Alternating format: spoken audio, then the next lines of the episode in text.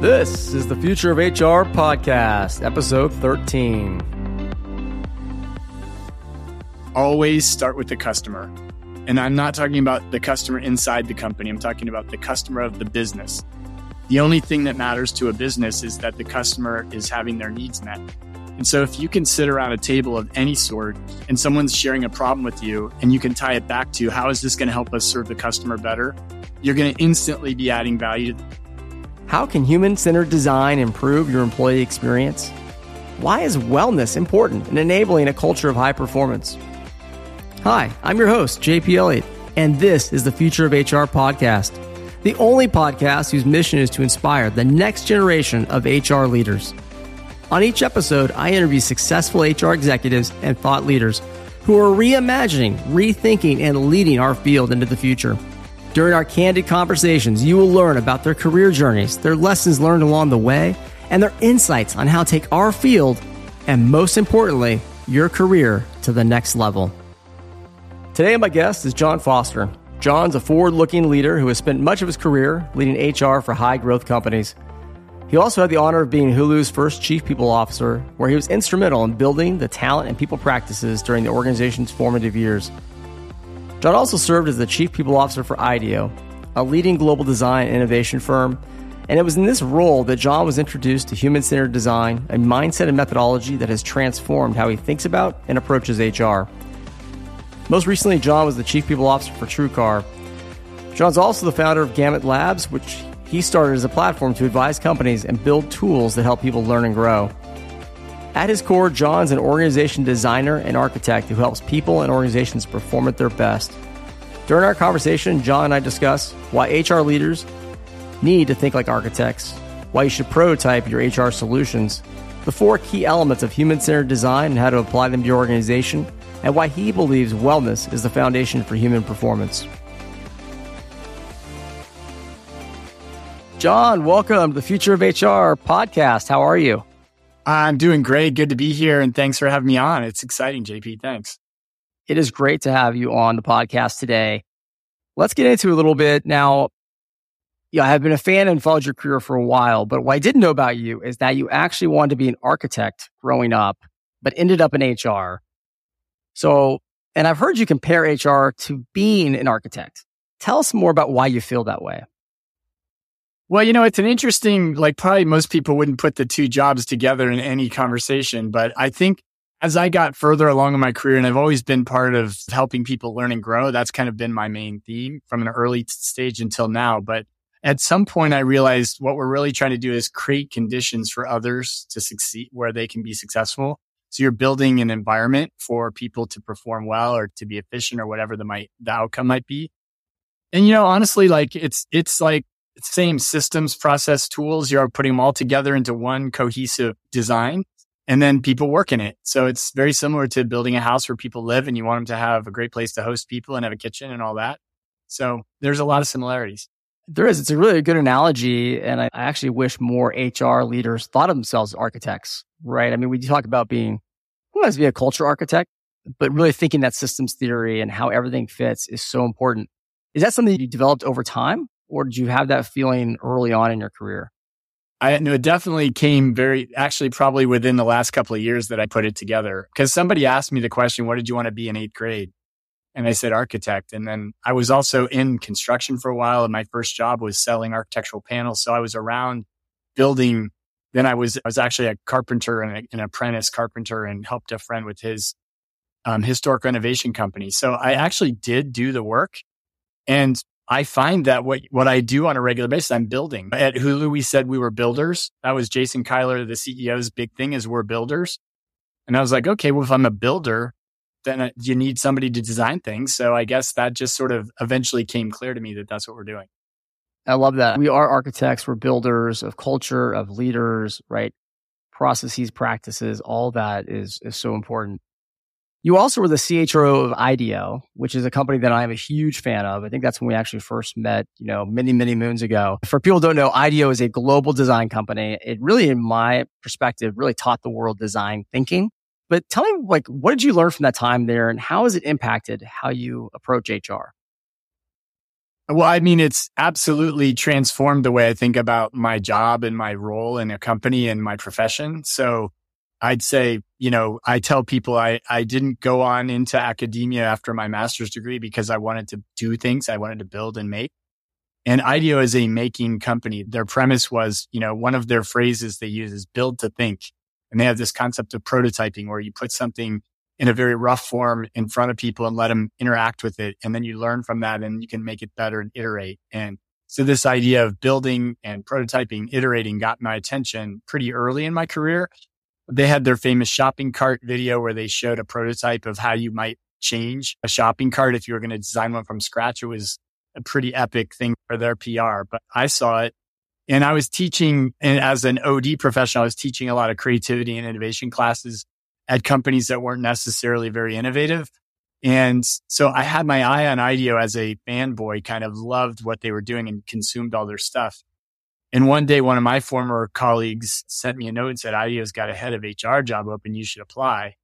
And they had looked for quite a few different people. I guess the rec- I was not an experienced. This is going to be my first big step up. And I came from OD and I even had a boss tell me I'll never be a CHRO because I take too many risks and I'm not like, I, I would be unsafe, I guess, from a policy perspective. So long story short, I got the interview. I convinced the recruiter that I was actually the kind of person IDEO would really want. And that worked out. And so it really helped me finish out my thinking and my education and what I now think of myself truly as a designer. I can only say that because I think I, I had enough experience at IDEO to really understand what that means. And I think it is so interesting because HR has come full circle where design thinking is in vogue, but you were doing it back then. And that's I've obviously changed your HR approach, it sounds like. Talk to me more how you have brought prototyping to life because I think a lot of people say that. How do you do that with a benefits program or something else we have to do? Yeah, I mean, it can be any single thing you're making can be prototyped. And, and I mean, again, just to be so clear about this, when I was working at Levi's, my boss wanted us to build training programs that were in binders and they were perfect before we ever put them out there because you would be judged by how good and complete it was. What IDEO would say is that's impossible. And why not just get a bunch of people in a room on a whiteboard, sketch out what you think you're going to say and work through your storyboard, so to speak, or your thought outline and see how people react and what kinds of questions they have and whether or not it's relevant. So what prototyping really does is brings you closer to your users faster and you get instant feedback on whether they think you're doing something that's useful or not.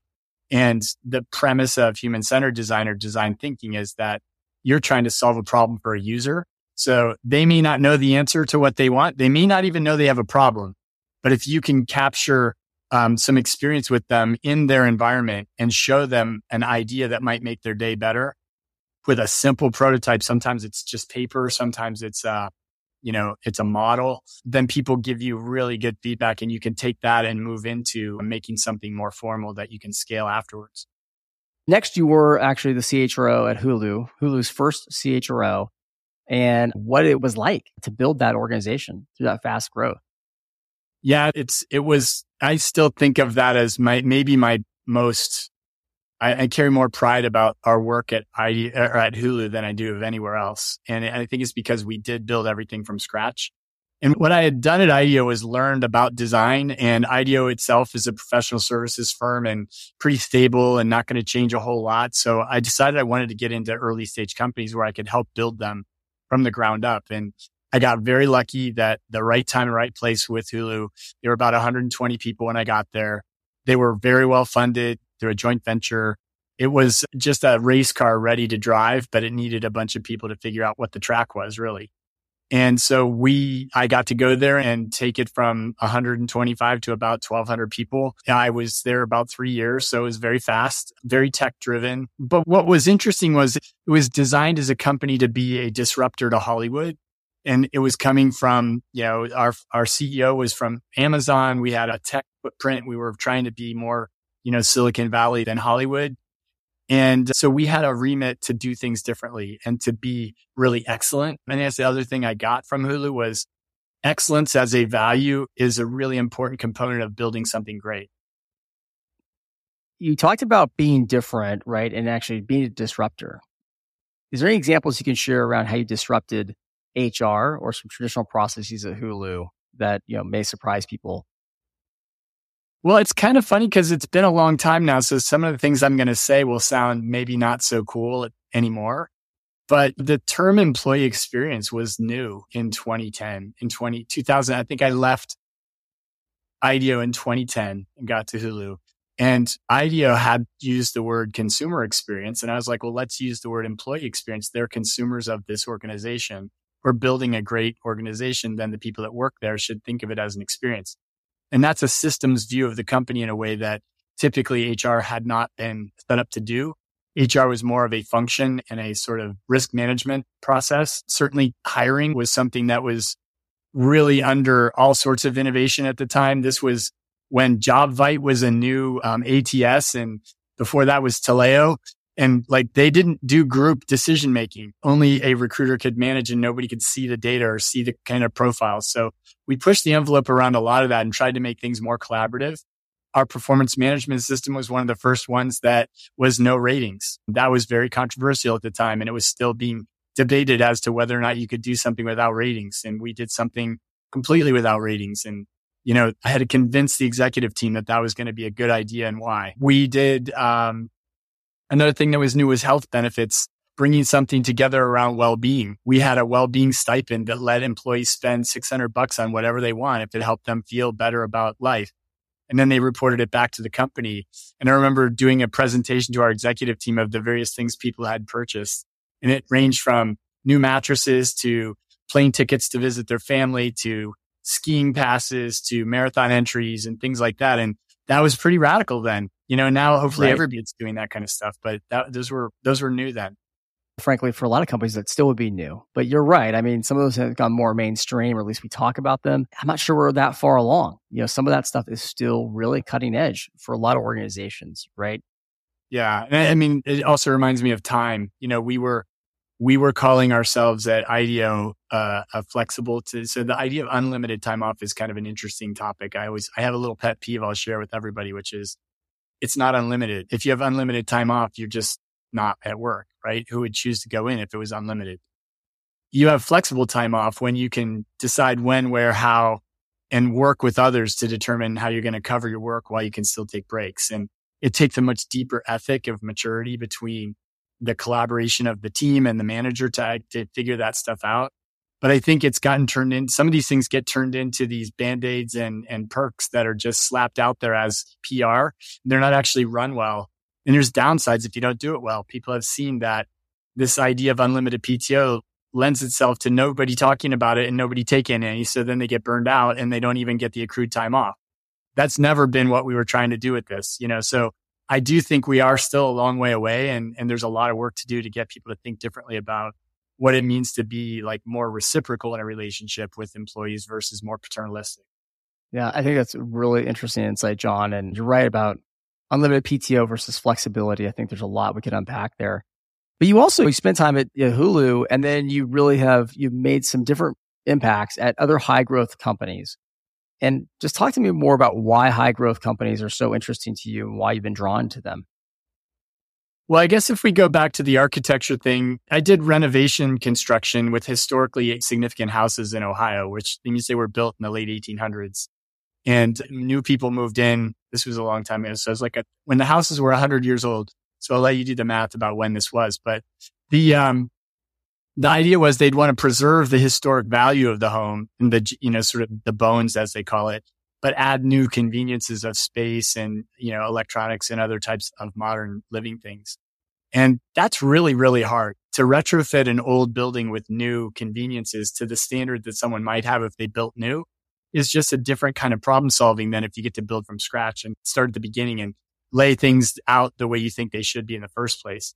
So I was just really hungry to move from having worked in older companies that I was helping renovate to brand new companies that I could help build from scratch. So that was that's what was the motivation. So you're Plus looking for stay. you're looking for land, slab, and some foundation, maybe, and maybe some framing, but maybe no drywall yet. Wild open space that needs to be figured out. You know, some of these some of these companies really are like now. I'm talking to a guy yesterday, um, who's a you know Web 3.0 blockchain company, and none of the concepts we use in a, in a traditional hierarchical organization even apply, including things like customers and revenue. So like if that's if that's the case, then what kind of company are you going to build? How do you build it? That's like way out on the edge. So that is out on the edge. You have so much time in these high growth companies. I wonder, can you give us for people listening, our next gen HR leaders, what advice would you have for working in a high growth company and wanting to have more impact? Well, so my very best advice about being successful in this function period is always start with the customer. And I'm not talking about the customer inside the company. I'm talking about the customer of the business. And there's all this like fun intellectual discussion about strategy versus culture and HR owns culture. So therefore you're significant. I'm like, it has nothing to do with anything. The only thing that matters to a business is that the customer is having their needs met. And so if you can sit around a table of any sort and someone's sharing a problem with you and you can tie it back to how is this going to help us serve the customer better? You're going to instantly be adding value to the company in ways that are facilitative and sort of energetic and catalytic because people lose track of that. You get stuck in the weeds of all the stuff you're doing and getting bogged down. If you can just simply bring it back to how is this going to help us solve our customer, just make it clean and clear what you should probably do in that case. That's great advice. And one thing you're also really known for is you have been, I guess, on a mission to build a human centered organization. And along those lines, you stated, and I've seen some articles you talked about that the traditional organization is failing leaders and at times harming employees. What do you mean by that? Well, so most most leaders just want an organization that's going to help them accomplish their goals. This is fundamental back to like how do we solve our customers' needs? We have to build a, an organization that can do that, whether it's building software or you know services or some kind of product or manufactured goods. You still need. I go back to Henry Ford built the assembly line because he wanted to sell low cost, high volume cars. He wanted everybody in America to be able to afford a car. So he had to come up with a really efficient way to build them. So he built this organization that we now use today in most of our work. It's very mechanistic. And at the time, it was brilliant for about 10 years. And then it immediately started to cause all these downsides because people were kind of broken down into their component parts of being a widget. They were treated poorly. They were I, I just learned this recently. The first word a lot of the immigrants that moved into the Michigan area and were working there at the time, there was a lot of European immigration. The first word they'd learn in the factory was hurry. So, you know, time wow. motion studies were like, you need to move fast and you do the same thing over and over again. And that's still pervasive today. And yet we're in 20, 21st century dealing with all kinds of different conditions. We're not trying to mass produce automobiles. We're trying to build new software that solves really hard problems. That's creative work. It's customer support work where you have to solve problems with people. That's empathetic work. It's not easy to run a manufacturing model and accomplish those problems. So that's how it's failing leaders. And it's harming people because we're getting people to be overwhelmed at work. They're overstressed. They're not properly cared for. Their, their well-being is, is being disassociated with their lives. And there's so much we can do to go back in time and say what makes humans successful is probably not a manufacturing model. And so let's sync up like what problem are we trying to solve as a business? And is there another model or other ways we could design the organization that don't have these traditional power control kind of paternalistic things built into them? And I think there's a ton of opportunity there. As you talk about that, but there's sort of, I guess, the industrial manufacturing, maybe old school economy kind of rules, right? We still have to, we do have to produce things in mass at times. And then there's this sort of burgeoning, growing, maybe not right now with what's happening in our economy and, higher inflation, but technology is not going away. Software and tech has changed our lives dramatically. And so there's almost like two different kinds of organizations. In some ways, it's a haves and have not situations when you think about the employee experience. How do you reconcile that as you think about this? Well, I actually think there's probably more than two. I've created this sort of artificial drum between what I call a traditional organization and a human centered one. And probably in between, if, if you just use that vector of One's more about, you know, consistency and it's really good at like efficiency and scale at low cost. That still has a place in the world for certain types of business situations. But when you have a situation where you are trying to solve something unknown or build something new, efficiency maybe is less, less urgent than maybe effectiveness or connectivity and collaboration are more useful than breaking people apart and making sure they stay focused. So I think it really comes down to yes, I think the haves and have nots are when you when you can treat someone with reciprocity and say, "Do you agree to do this work?" Like I've I've been in labor I've worked, I've painted houses, I've worked in food service, I was a waiter. I can agree to do that work. And it might not be the most stimulating work I've done before, but I know what my contribution needs to be and I know what I'm going to get for that contribution. And when you, when you don't have that level of clarity and expect kind of rotate or evolve and people just tell you to go faster, that's where I, I think that's just poor management. That's not even org design. That's just, you know, lack of clarity around what you're trying to do.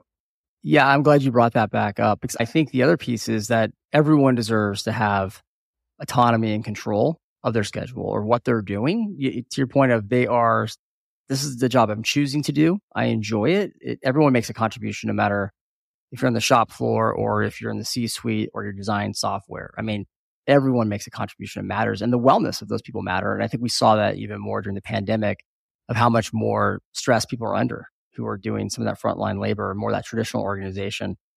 But talk to us more about what it means to have a human centered organization.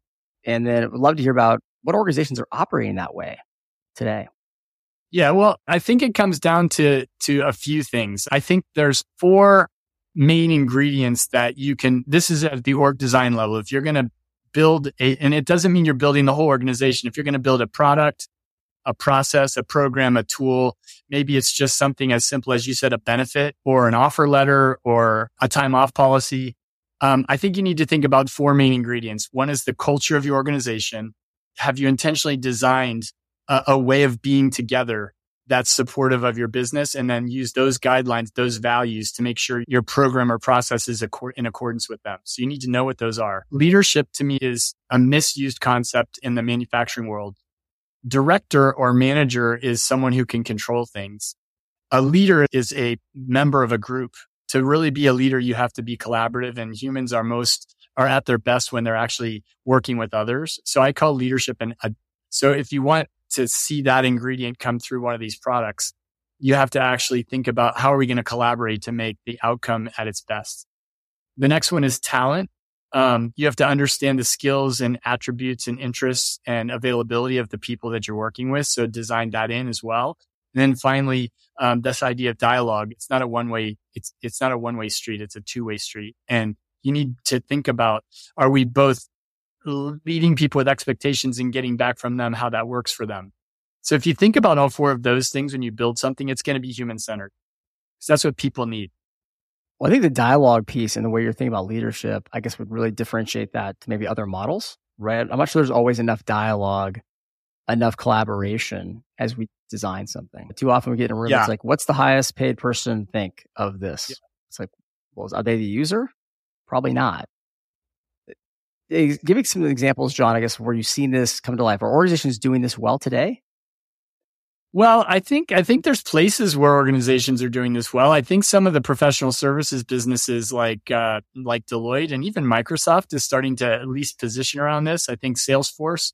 If here's a good example, Apple and Salesforce, and these are I'm not inside either organization, so take this for with a grain of salt because it's through stuff I've read.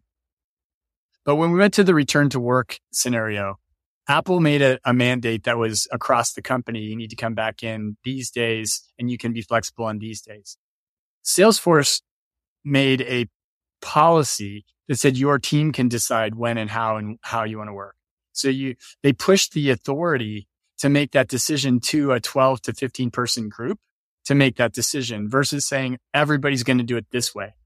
And when you're at a scale of an organization like Apple with, with all the complexity they have, that's just it seems to me that wasn't very thoughtful in its in its application.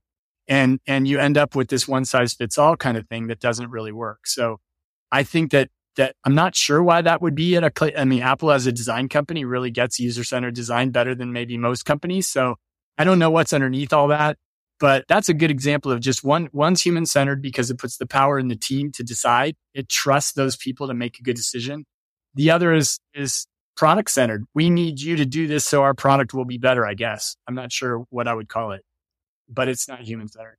Yeah, I mean, I think it takes also courage and really some confidence in your teams to trust them enough to have the autonomy at that level. And I think that is one of the hardest things you see in organizations and leaders. I think the attribution error of like, well, they're going to make a mistake.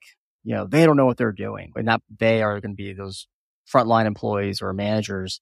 And the reality is they're going to make great decisions, right? They understand what's happening probably better than people. Well, the they top. might. I mean, I don't blame people for being worried about decisions. So you, you like, I've worked with a lot of founders and a lot of high performing teams. And if you look at athletics, you, you know, these are people that care a lot about the details and the outcomes. So I believe that you need to think differently. I think that the problem in all of this is an ingredient called power.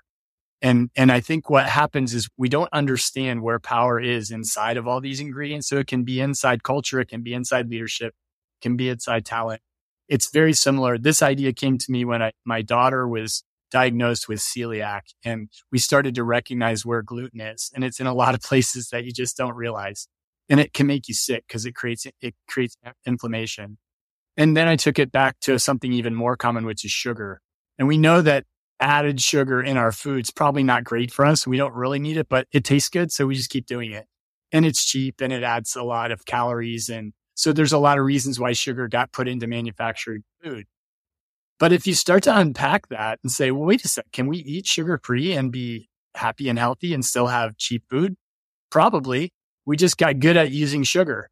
So I think what we have to do with these organizations is go back to that same policy and say, is power creeping in here somewhere? And that's where the control problem is. If you have an agreement with someone, it can be explicit, but you're expecting the other person to deliver. If they don't deliver, there's still accountability and you can still like make changes. So if you're not tracking to where you're going, you don't have to force people with power. You can use your agreement to reconsider and make a different choice as you go forward. It's subtle, but it's a pretty big difference. I think that's really the fundamental difference. That is a big difference. And thinking about the human centered organization, what are the implications for next gen HR leaders? What skills and capabilities does this require? Well, I'll just go back to the to the guy I was speaking with yesterday, who's a similar generation guy as me, running a Web three uh, blockchain company, and he said to me, "I don't know how to do this, but everybody that works here does." And so, if you're a younger generation up and coming professional, you probably are more comfortable with power free operation than anybody that grew up in my generation. And we're talking about like the kind of heroes that people had in the 80s that were corporate leaders were people like Jack Welch. He was the most famous CEO ever. That guy exudes power. I don't think people growing up in today's world are experiencing that the same way I did growing up. So I think maybe you are already more naturally inclined to working in a collaborative, open source way. Um, the the media that you experience is so different. We got to watch whatever television was put on for us, and we liked it, right? Like, or you changed the channel once, or you did something else. But now you can stream so many different things and choose from so many different things. So I think there's some fundamental world experience that allows today's generation. So capitalize on that. And when you notice something is overly controlling or too paternalistic, that's a big insight. And you can use that to help make a way forward for companies. That's related to what I was just saying. Everything else is, I'd go back to prototyping, try stuff, experience jobs, ask a lot of questions, be curious, show up, you know, deliver. Those are basic work ethics that really go a long way. You don't have to like every step of your journey, but you do have to finish the day. And so I just say follow through and build a reputation for getting things done and you'll have no problem finding a job in HR. You talk about wellness being the foundation for human performance. And I think that's a really powerful message. And mental health and wellness has gained in importance and visibility after the pandemic. I think it's always been important, maybe it was under the surface. And you've said that this is the foundation for human performance. What's HR's role in bringing this to life? It's a couple of things. I think so. I was I was talking to a client today who is a 25 person series, you know, seed series company, and they need to build their first time off policy. And they were starting to talk about how hard that is. And I said, you know, it doesn't have to be a policy.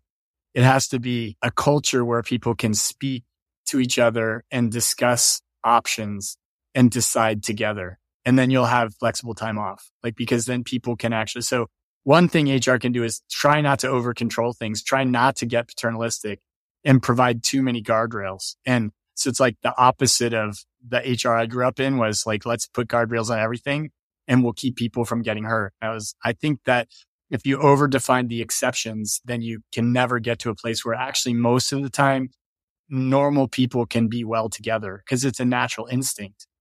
And the second thing I think you can do is be clear what it is. I think adults mature a lot in their 20s and 30s and companies have the perfect opportunity to help people learn and grow by giving them the right kind of resources. One of the things I built a while back is this program called True. And the word true is about alignment. And it's very much, is your life in alignment with what you want it to be? And in order to do that, you need to know what you want it to be. And when you're 25, most of this, at least I didn't really know what I wanted it to be. So where HR can help is to consistently put programs and resources in place that help people explore who they are and what they want to be. Wellness isn't a massage or, you know, a sugar free cookie or an extra hour off. I mean, those are helpful. But wellness is really, do I know what I want and am I land my life with it? And there's many ways that HR can help with that. Is there advice you might have for next gen HR leaders in terms of taking care of themselves, their own personal wellness? It can it can be hard to be in HR. Um, Absolutely. Yeah. I mean, well, first of all, if you want a resource, I actually have one on my website. You have to ping me so you can get into the private section, but it's gamut.la and it, you can go there and there's a workbook I've built for this thing. It's called Be True and it helps you take an inventory of who you are and what you want to do and then start practicing things that help you behave in ways that will keep you well. But the secret in there is don't do it alone. Have some colleagues and friends. Like when we're, especially if you're a, rem, a remote or distributed kind of workplace where you don't see people, make sure you include in your day interactions like I'm doing with you, JP. Like this is not work for me. This is connecting and it's building my relationship with another person, you in particular. And it helps me have a more rich experience during my week as they say, all work and no play makes Jack a very dull boy. And if you want to watch The Shining to get a really good example of that, that's another shout out to a movie with Jack Nicholson where he types that a million times because he's really sick.